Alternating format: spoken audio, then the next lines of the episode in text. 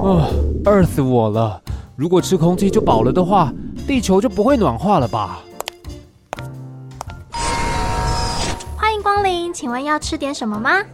嗯，我看一下哦，我要一份带劲零酱碳烤牛排加套餐。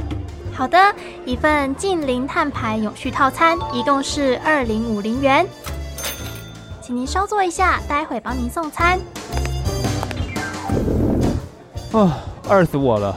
这份二零五零净零碳排永续套餐，我已经关注好久了，我今天才付诸行动来吃，希望不算太晚。您的二零五零净零碳排永续套餐来喽！哇，看起来也太棒了吧！我要开动了，饿死我了！不要问地球可以为你做什么，要问你可以为地球做什么。欢迎收听《饿死我了》。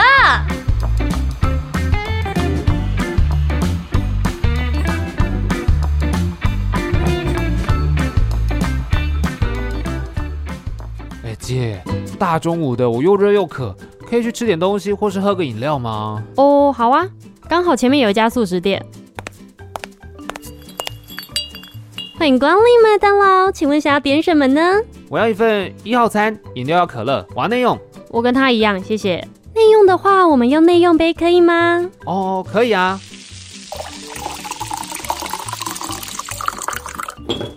您的餐点好喽，祝您用餐愉快。哇，没想到现在麦当劳内用有内用杯耶！你不知道啊？素食店龙头企业对环境的友善和保护可是走很快的哦。我只知道没有在用吸管啦，但我没有想到还有内用杯。其实啊，他们做了很多事情来把塑胶和废弃物减量，像是包装上的改变啊。但真正和我们有直接关联的，还有资源回收。你看，他们的回收台简单明了，这跟他们的包装改变也有关哦。原来如此哦，餐饮业也是可以为地球永续尽一份心力呢。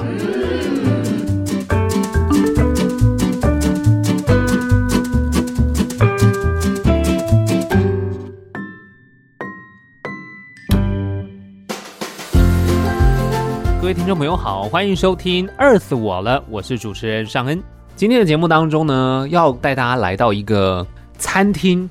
我们实际上呢，让大家走入餐厅里面，了解到底我们平常在用餐的过程当中啊，你所使用的不管是餐具，还是甚至食材，甚至它在整个回收，诶，都是跟你平常做环保有关。因为最近大家都很在乎所谓的。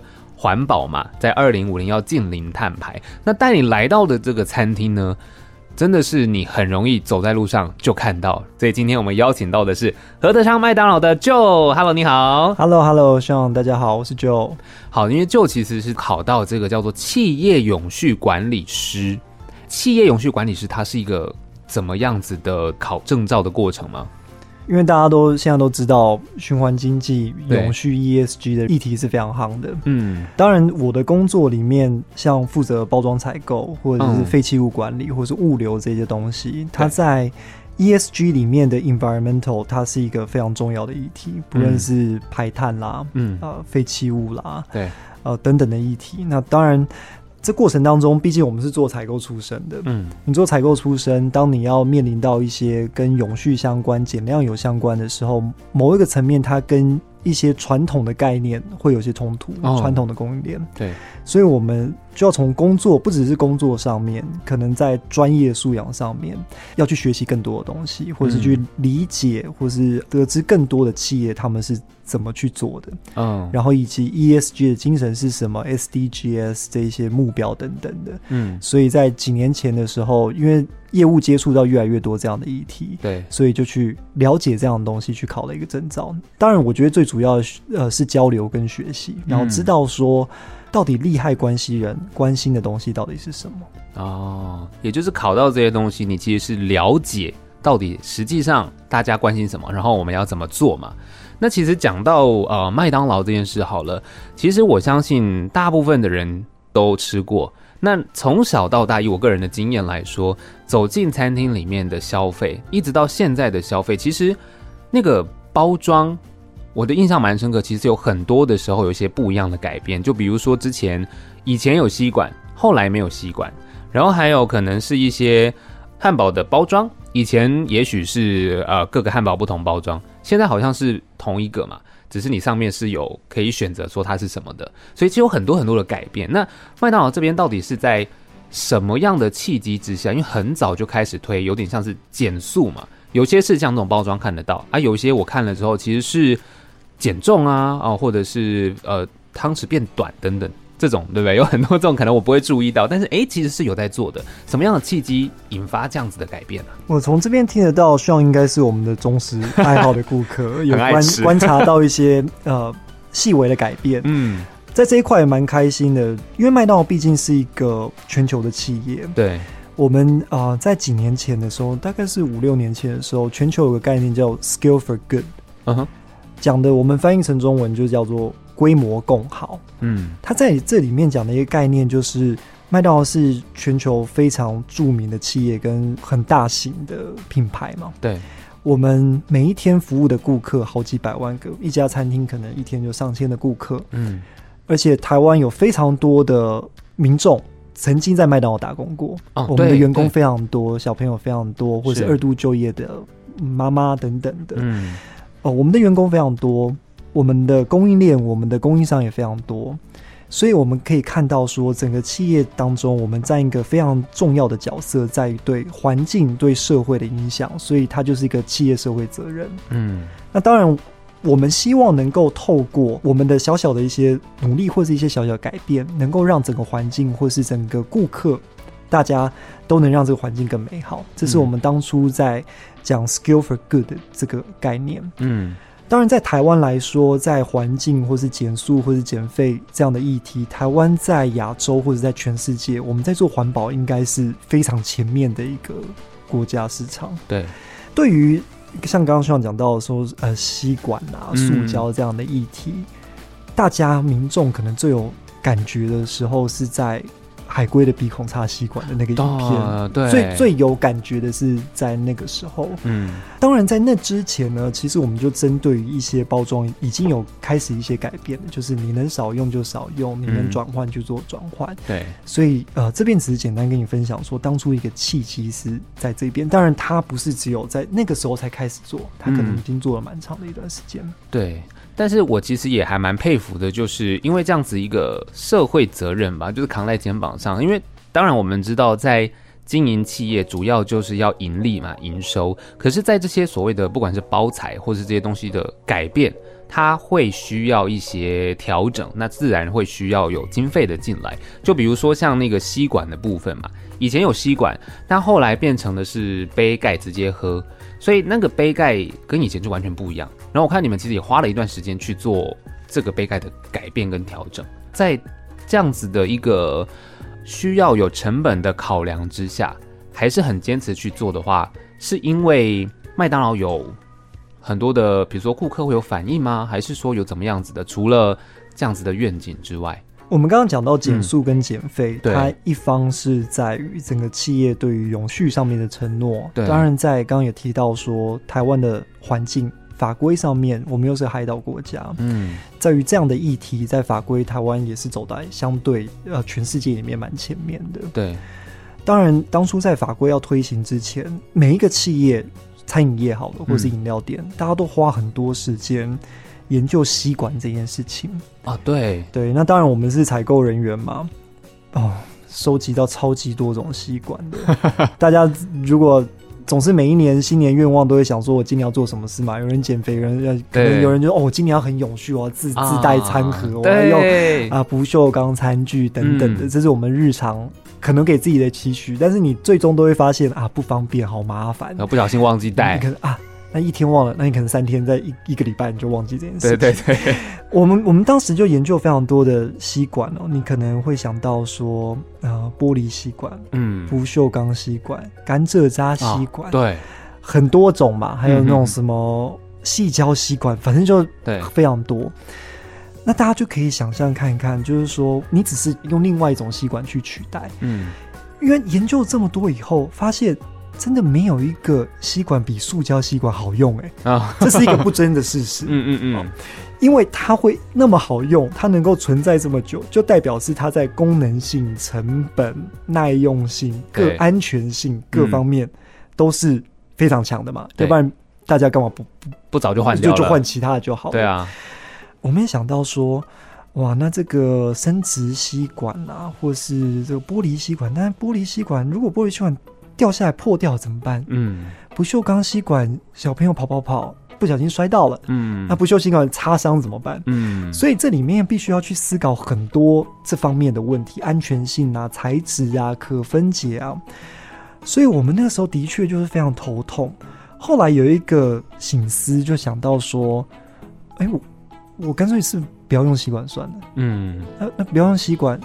会不会让客人觉得他被剥夺了？哦，我就是一定要吸管，我没有吸管，我没有办法喝饮料，会不会有这样的状况？啊、我们那个时候就在想到说，哎、欸，但是我们的咖啡本来也就没有给吸管呢。哦，后来就醒思到说，哇，我们我们我们那个时候就尝试着在跟民众啊，或者说内部的伙伴、我们的员工或者是同事在分享，嗯、我们早上泡一杯咖啡的时候。我们就直接喝嘛。嗯嗯嗯。我们中午的时候买一杯罐装可乐，可乐你也是直接喝嘛？对啊。你晚上有时候周末要跟朋友聚餐去吃热炒，你喝杯啤酒，你也是直接喝嘛？哎、欸，我们想说，哎、欸，对，其实冷的饮料都是可以直接喝。对。那那为什么一定要用吸管？对啊，对，所以我们那时候就讲到这件事情。所以我们的呃标语呃不应该说我们的 slogan 或者是倡议的角色叫做。冷饮直接喝，嗯，而不是把角色放在说就口杯盖这件事情。啊，因为我们要让想要让顾客知道说，呃，喝饮料、喝冷饮、喝热饮，其实你直接喝，你不一定要使用吸管啊，对。这这就是一个很生活习惯，然后它是一个很酷的事情。我们也没有打算要介绍你说啊，这是纸吸管，这是什么吸管，让你去 习惯。因为纸吸管永远不会比塑胶吸管，就是那个口感嘛，嗯、它会软掉等等。对，没错。但我们的餐厅的确还是有纸吸管，因为并不是每一个顾客他都有办法直接喝。比如说小朋友，嗯，或者是病患，他可能在在床，他可能需要吸管的。对，对，所以我们当然还是有，但是整个强调的就是。它可以直接喝，而且，呃，我们当时也想过说，有可能会有人问说，那你换了一个杯盖，你这个杯盖就比较高啊，它要旧口，那你会不会用更多塑胶？嗯，所以我们花很多的时间在研究说，当我不建一个塑胶吸管，我的杯盖变成旧口杯盖的时候，我整体的塑胶使用量，我绝对不能高于这个塑胶吸管。嗯，所以我们就算做了一个旧口杯盖，它还是。比整体的塑胶量还是减量的。对，我们甚至要去思考到很很好玩的，就是我有小杯、中杯、大杯。嗯，我要直接喝的时候，在去年的时候，我们还有很大杯饮料，就大杯可乐。啊啊啊啊！这可乐它的这个旧口要多大？嗯，它不能太大哦。嗯，太大你一喝全部洒出来，很重，一倒就哇，脸脸都是。太小的话怎么办？嗯，很难吸，你喝起来就不畅快。嗯，所以你要抓到一个比例，比例那个黄金比例，就是那喝起来就跟可乐气泡，你是很畅快的。哦，所以这里面背后它有蛮多故事，在我们在产品设计上面，嗯，跟整个品牌概念、生活的体验上面，我们想要让我们的顾客觉得它就是一个很生活化的东西。哇，其实听起来光是一个有吸管到没吸管的过程，你看要从减量，然后又要呃设计，然后还要沟通，哇，光是这一件，其实现在可能大家习惯了，觉得这好像没有什么。可是你们当初感觉内部是经历过很长的一段挣扎，好辛苦哦。可是当然，其实我们知道麦当劳除了吸管，这个当然是大家很有感、很直接。其实陆续以来。减速这件事情一直以来也做过很多不一样的改变，除了吸管之外，对不对？对，可以跟 Sean 跟所有的听众分享，我们在看包装减量这件事情，嗯、我们强调的概念在讲的是多元的循环解决方案。嗯，我们在看的一件事情是一个包装的生命周期，对，它的生命周期会从源头的负责任采购或是绿色采购这个概念，嗯，也就是说，我们今天在用的纸的包装，我这个纸类的包装，它是不是负责任采购？讲的就是说，我们所用的林木资源是不是生生不息的？嗯，我们没有滥垦滥伐。对，所以我们从二零一七年的时候，我们在所有的纸类包装都是有获得 FSC 永续森林的认证。嗯，这当然这个过程当中，虽然它只是一个 logo，你看到它只是一个小树的一个 logo，它在这个背后，你从原纸料的采购。你的发票之间的对接，你在生产商跟我们的物流跟我们的餐厅，它全部的一整条链的集合，你都是要必须是完整的。嗯，那第二块，呃，当我们负责人采购以后，我们就会看的是包装如何减量跟整合。嗯，我有没有机会不要用那么多的品项？嗯，就像刚刚希望有提到一个蛮有趣的，就是你说的，你有发现我们的盒子上面有很多按键。对对对，我能够用一个盒子代表很多个盒子。嗯，我可能不需要用那么多的盒子。对，还有另外一个概念，就是我们在很多包装纸，我们包装纸是一个四合一的包装纸。嗯，当你今天吃一个猪肉满福堡加蛋的时候，你把它摊开，它其实是有四个汉堡的。哦，对，所以我们不只是。包装纸跟包装盒，我们都有在做这个多合一的概念。嗯，我们在开板或者是纯物料上面印刷，都可以少了非常多的原物料的使用。嗯，这次我刚刚讲整合或是减量，减量就是啊、呃，我们在蛮早以前，我们的劲大鸡腿堡，对，它是用盒子装的，后来我们用包装纸装。哦，对，所以我们会去平衡说哪一些品项。如果我们能用包装纸装，我们就有转向去包装纸。嗯，那再来第三个，我们讲的就是减速或是取代。嗯，就是我完全不用这个塑胶，我变成另外一个纸类的材质去使用它。我们在可能嗯，应该在三年以前的时候，我们有这个透明的塑胶杯跟透明的、嗯、呃沙拉盒。嗯，因为大家都会强调说，哦，我这个饮料。我就是要看它的颜色啊，很漂亮。我去制作的时候很漂亮，或者说我沙拉，我就要看到它的原色。嗯，哇，那个沙拉看起来啊非常健康。对，我今天我吃了以后，我觉得心情很好的那种感觉，是一种质感啊。那呃，在几年前的确是这样子的一个氛围。我们那时就发现说，就思考到说，PLA 生殖塑胶，嗯，它是用。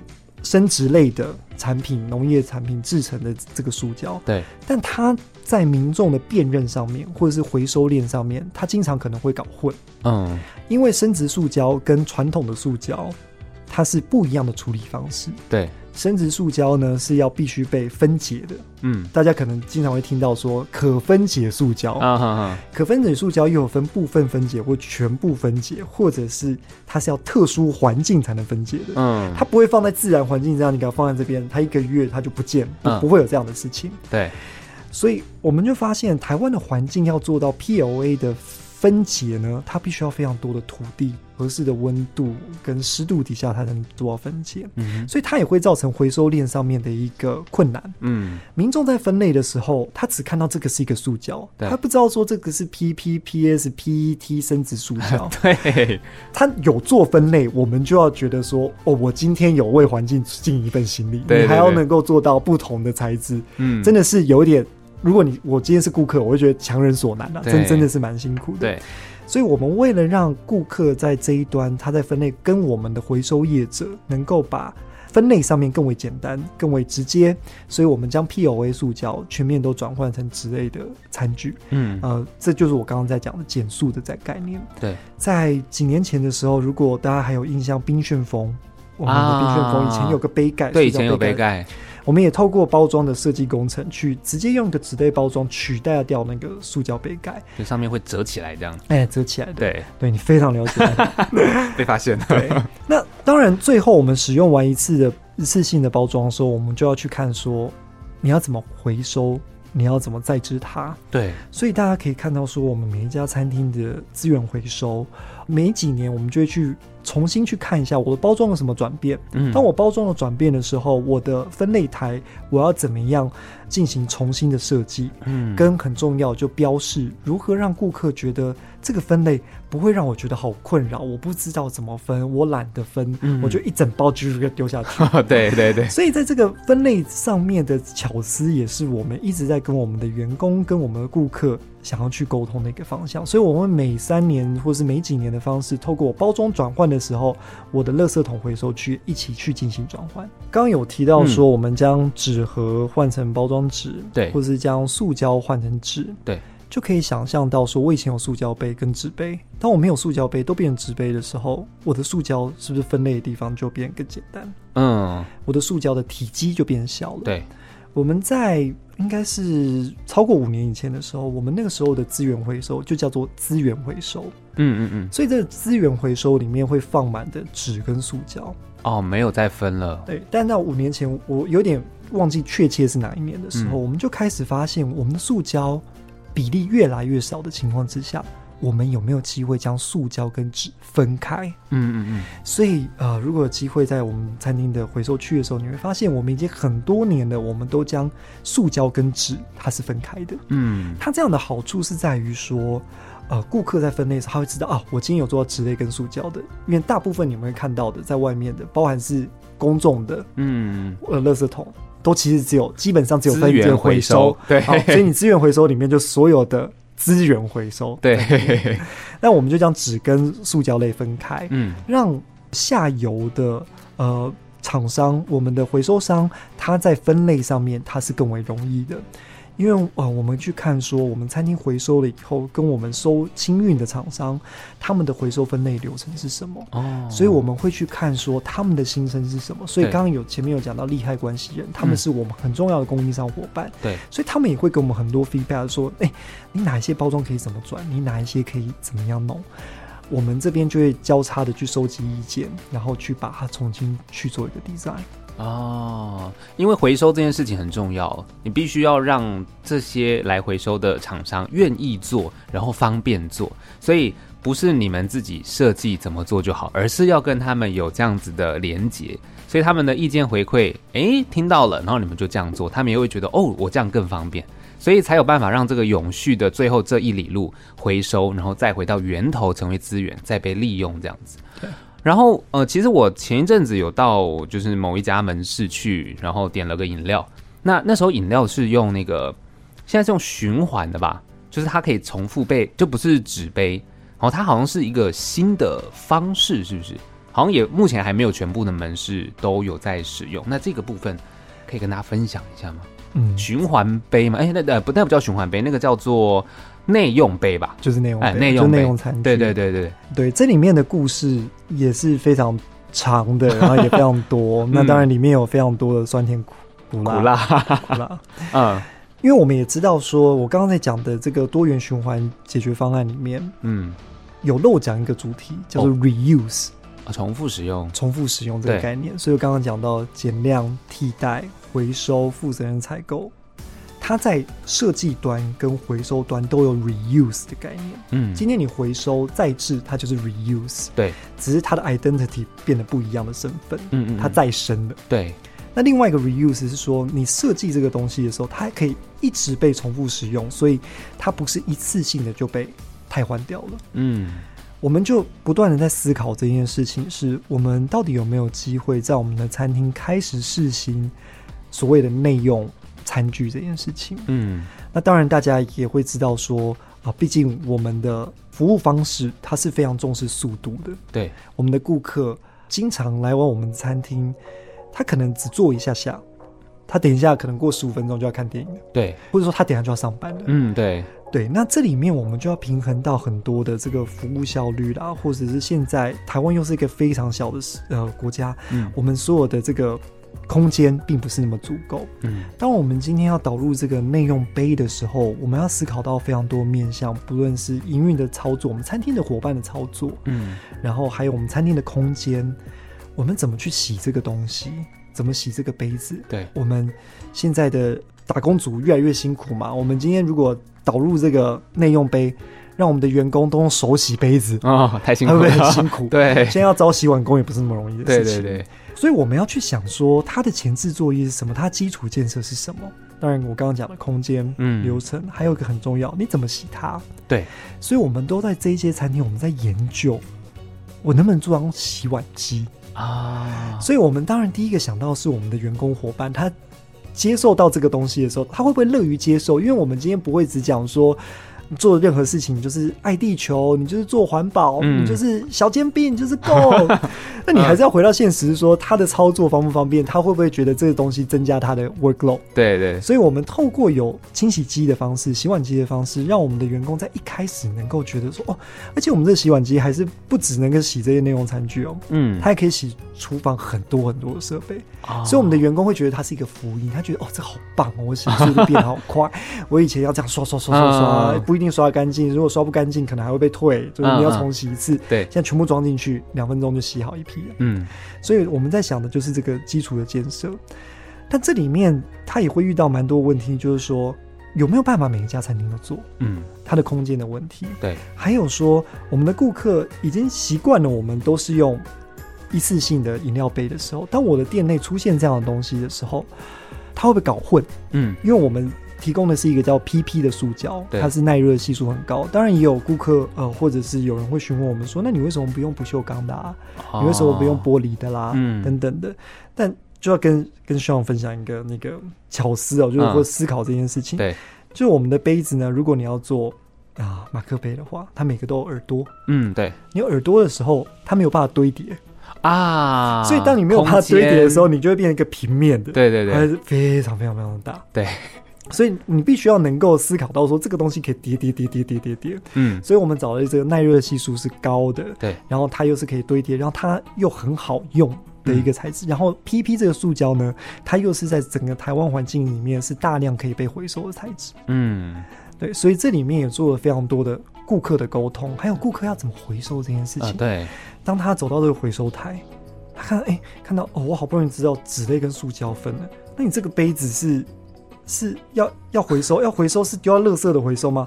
还是它回收再清洗的，所以我们在整个沟通的标示的方式，也要透过我们的员工跟我们的制作物上面，让顾客哦不会觉得哦好麻烦，嗯，这样的的的思考。对，就是多了一个这个东西，就会员工的沟通跟训练，还有顾客的沟通，跟甚至刚刚也有讲到这个回收台面，其实也要跟着做调整。所以其实推出这个东西，其实呃真的也是需要一点这个改变的动力啦。我觉得也是很努力、很辛苦哦。那当然，其实我觉得再回归到比如说餐厅里面的用餐体验来说，除了刚刚讲到的减速，其实还有像啊减费嘛这些东西，其实都是你们一直有在做的。然后我有看到一件事，就是呃，因为大家现在都在讲所谓的碳足迹，然后要人说二零五零近零碳排，然后有看到你们其实在食材的比如说运送过程选择台湾在地，其实它也是。降低碳足迹的一件事，是不是？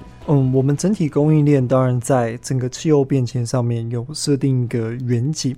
嗯，当然，呃，像刚刚讲的非常简单的概念，就是你在地的食材的采购。对，我们也是在这这么长的时间当中，逐步的去看在地 sourcing，在地采购，嗯，它有没有办法运行？对，然后能不能增加这样子在地食材的采购？所以，当大家到我们餐厅的时候，你们看到我们使用更多的在地的蔬果，嗯，甚至像蜂蜜啊等等这样子的食材，啊、我们会一直往这样的方向去努力，但是大家就知道嘛，台湾是一个海岛国家，我们很多东西都无法自给自足，是。对，所以在碳足迹上面，或者是气候变迁当当中，会是一个我们长远要去走的方向，包含再生能源啊等等，嗯，对，它是一步一步的去走。那我们就要找一些减碳，你说减碳啊，或是你减少废弃物啊，减、嗯、少焚化啊，它也是一种减碳的作为。没错。所以我们在这几年，我们非常主推的东西在讲减速、减废、回收，就是因为我们想要让顾客知道说，或者说他自己在。亲身体验上面，它是直接有感的。嗯，对对，所以，我们今天在讲减速、减废、讲减碳，我们为什么主要 focus 的在包装减量上面？就是它是真的每一次用餐，它就可以知道，哎、欸欸，这个东西真的变了。对，对，对，对，这个东西哦，我真的有回收。嗯，哦，我我，哎、欸，这个是内用杯，嗯，它是实际。能感知到的一个东西，就他直接接触到这件事情，完全就是哦，改变了这样子的一个状态。那其实我最后还想要再问一下，就就是其实麦当劳就是从以前到现在陆续就推行了像这个减速啊，或者是减费，其实也推了很久。然后我想要问的是，对于企业本身啊，跟呃消费者的那种互动感，以前跟现在会不会有可能以前推行在大家还没有这么积极做环保的时候，会比较辛苦或得到的回馈比较没有那么正面。但现在因为大家呃政府也开始做这个近零碳排，会不会其实在推动上面也会比较容易再跟消费者做沟通呢？嗯，像嗯问的这个问题的确就蛮蛮有趣的，嗯、因为在比较早之前，我们在相对比较简单的，我们能够推行的，我们都转变，我们就去做转变。对，当我们今天要踏更多步的时候，呃，你要影响的人就变更多了。所以我刚刚一开始有讲到利害关系人，对，那利害关系人，我们有内部顾客跟外部顾客。嗯，我们第一件事情要先做的就是我们内部的员工。认不认同这件事情，哦、或是觉得这件事情是不是重要的？嗯嗯嗯、对，因为坦白说，你说 ESG 里面有环境、社会跟经济，嗯，有人在意的是慈善啊，嗯，有人在意的做的是品牌啊，嗯，有人在意的是气候啊，对。有人在意的是动物福利啊，嗯，对。有人在意的是在地采购啊，嗯，就是每一个人关注的议题性是不同的，对。如何让环境类的议题或者减废减碳这件事情是大家认知到，或是觉得他做的是一件我们大家做的一件事情是非常有意义的的改变，它是呃需要大家认同，嗯。所以我们在当年在做吸管这件事情的时候。我们部门跟跨部门，我们就举办了一个北中南三场的大净滩。哦，那这个大净滩当初的概念，不是为了说大家今天哦员工聚会，然后就做这件事情。我们那个时候在强调，就是我们会想要去体验，就是说，到底大家在讲的这个环境议题，塑胶吸管是不是真的那么严重的事情？嗯，我自己就亲身体验了，我就。用计时，嗯，一分钟我到底捡到几个吸管？我捡到快三十根吸管。一分钟三十根，那两秒一根呢？当时所有的同仁伙伴，大家看到了以后，就会感知到，哦，我今天能够把它转换掉，哎，真的对于环境应该会有显著的影响吧？嗯哼哼哼。所以，我们内部的员工伙伴、跨部门的伙伴，我们大家就有一个共识，我们要往这个路去迈进的同时，它不是只有总公司员工。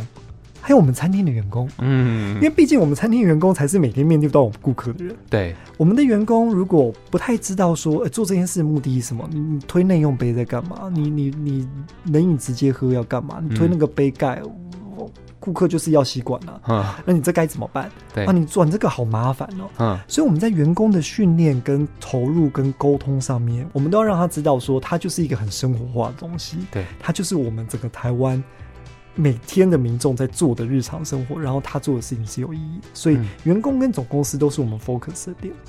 当然，政府单位环保的路程要怎么走，我们要跟政府的路是走向一样的趋向的方向，或是有些必须要去沟通的。嗯，还有很重要的对象就是 NGO。嗯，NGO 有分很多的对象，有些是倡议型的，有些是教育型的，有一些是任务型的，比如专门做净坛的。对，我们就会跟不同的 NGO 去做一些。呃，沟通对话，了解，听听看，说他们对于呃每个不同的品牌，他的想法是什么，他的建议是什么，他的理念是什么。嗯，我们也会跟 NGO 去沟通，说我们在这边，包含我们的公关部啊，或者我们的呃品牌部啊，大家都会去做一些啊、呃，我们对外或者对 NGO 的一个沟通的一些方式。最终非常重要的就是我们的顾客。对。当然，我们总公司跟我们的员工、跟政府的一些法规的方向，那很重要是，顾客要知道啊，对，顾客要知道说，哦，这个是法规哦，哦哦，嗯，那我们当然不会说这是因为法规所要求，啊，我们当然会想要去告诉他说，哎，这件事情很酷，哎，嗯，其实这件事不会造成你什么麻烦，嗯，这件事你今天跟我们做，就是真的为了一个小小的改变，但是它对的环境是一个大大的美好，嗯，这是有一个我们想要去倡议的一些理念。对，所以其实透过不管是政府的一个制定法令，还有我们在倡议理念这件事情，其实我也是蛮谢谢，就是麦当劳，因为从以前到现在，你看得到是不管是减速减费这些事情在改变，然后还有在回收这件事情，至少大家进去里面用餐的体验的时候，它是一个很完善的流程。所以其实我也是建议听众朋友，下次其实有机会进到餐厅去，然后看到这些流程，然后还有这些使用的东西之后，可以把它。内化在自己的心里，然后把也许像这种呃回收的过程，它不是只有在店里了，你自己在外面变成自己的日常嘛。所以我真的还其实蛮开心的啦。今天就邀请到就来节目当中，就是聊这些东西。其实是虽然你们是在餐厅里面做这些事情，可是因为你们是龙头企业，所以你们可以带给大家的改变，其实不是只有在餐厅的用餐，而是一种生活。当变生活的时候，我变成是我自己的东西了，我就带出去，在日常生活为这个社会、为这个环境多做一点什么，就是刚刚说的小小的改变，可它是大大的美好。其实今天真的是学到很多东西，非常谢谢 Joe 来到节目当中，谢谢，谢谢你，谢谢。谢谢